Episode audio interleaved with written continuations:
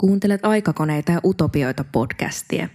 Tässä sarjassa jaetaan ajatuksia ilmastonmuutoksesta. Pohdimme menneisyyden kokemuksia, tämän päivän arkea ja tulevaisuuden mahdollisuuksia.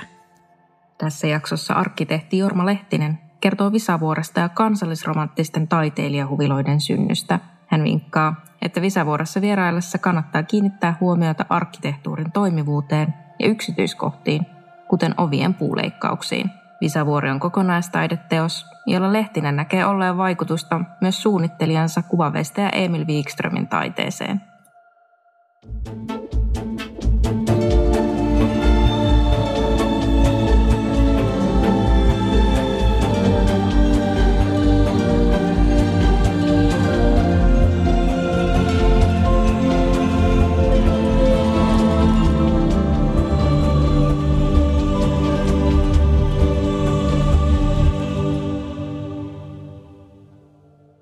Visavuori on, on hyvin mielenkiintoinen paikka siinä, että se on yksi näitä Suomen taiteilijahuviloita, tai voidaan puhua myös erämaahuviloista.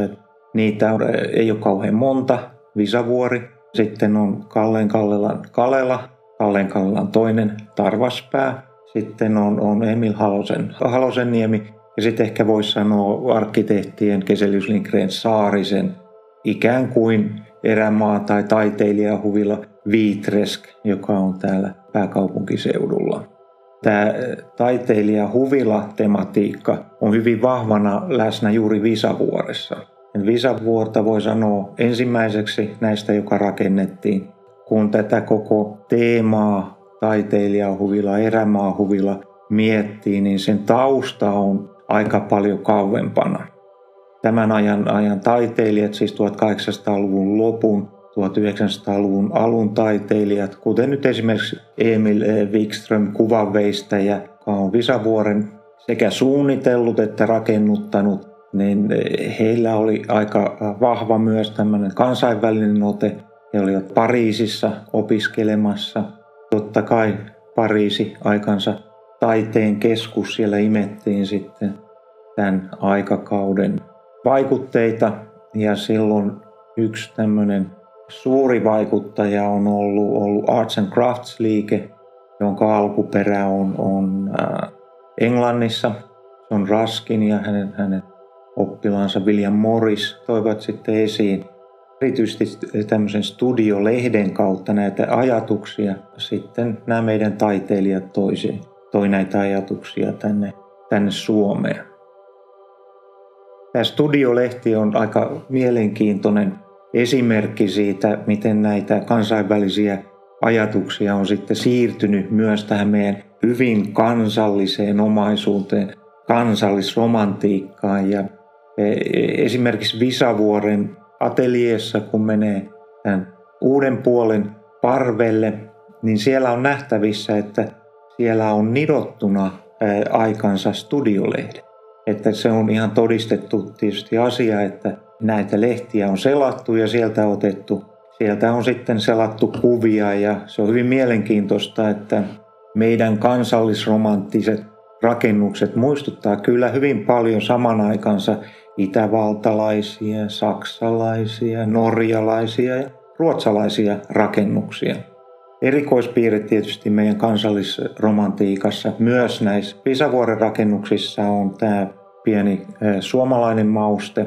Taiteilijat teki tuhatyhdeksänsataaluvun alussa tämmöisiä toiviomatkoja tai tutkimusretkiä Karjalaan ja piirsivät siellä rakennuksia ja niiden yksityiskohtia ja, ja tutkivat sitä maailmaa siellä Karjalan suunnassa, ja totta kai nämä ajatukset siirtyy sitten myös omaan, omaan suunnitteluun, on se sitten taidetta tai erityisesti se näkyy arkkitehtuurissa.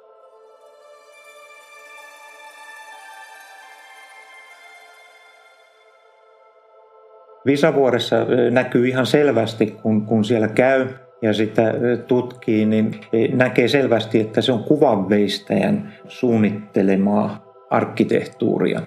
Aluksi saattaa tuntua, että ne tilat on jotenkin sokkeloisia tai jotenkin eri lailla järjestettyjä kuin monessa sitten ajan julkisissa rakennuksissa, jotka on arkkitehtien suunnittelemia.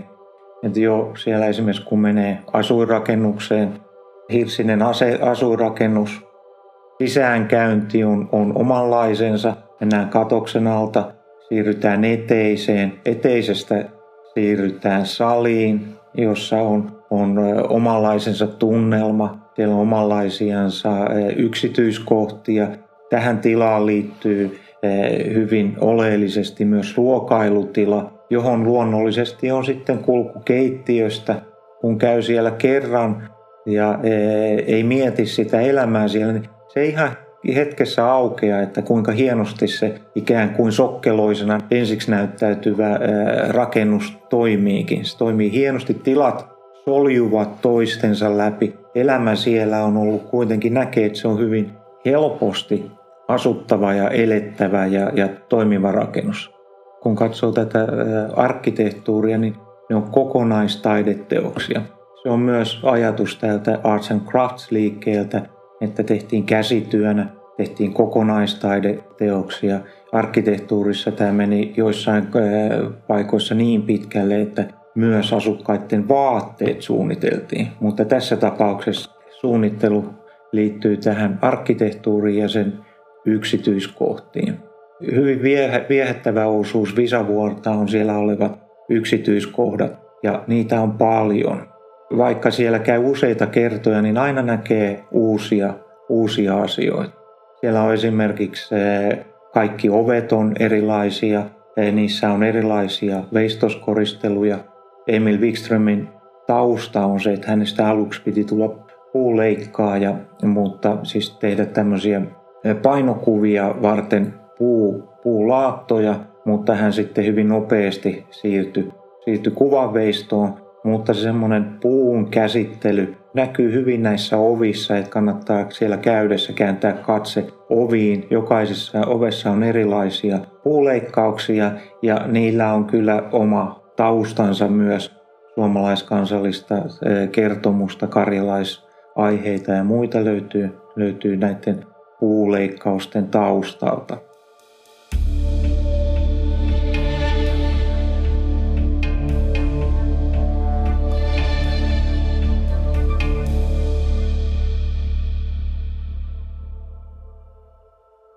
Visavuori on aikanaan, aikanaan suunniteltu ja rakennettu, tämä voisi sanoa tämä utopia, mikä, mikä taiteilijalla on ehkä ollut siellä taustalla. Rakentaa paikka, jossa on sitten elämä erillään, erillään kaupungista ja tehdä kokonaistaideteos. Niin tämä arkkitehtuuri, rakennukset on sekä elämää varten, mutta pitää muistaa, että tämä on erityisesti taiteen tekemistä varten. Eli Wikström on rakentanut paikan, jossa hän voi tehdä, tehdä tätä omaa taidettansa, kuvanveistoa.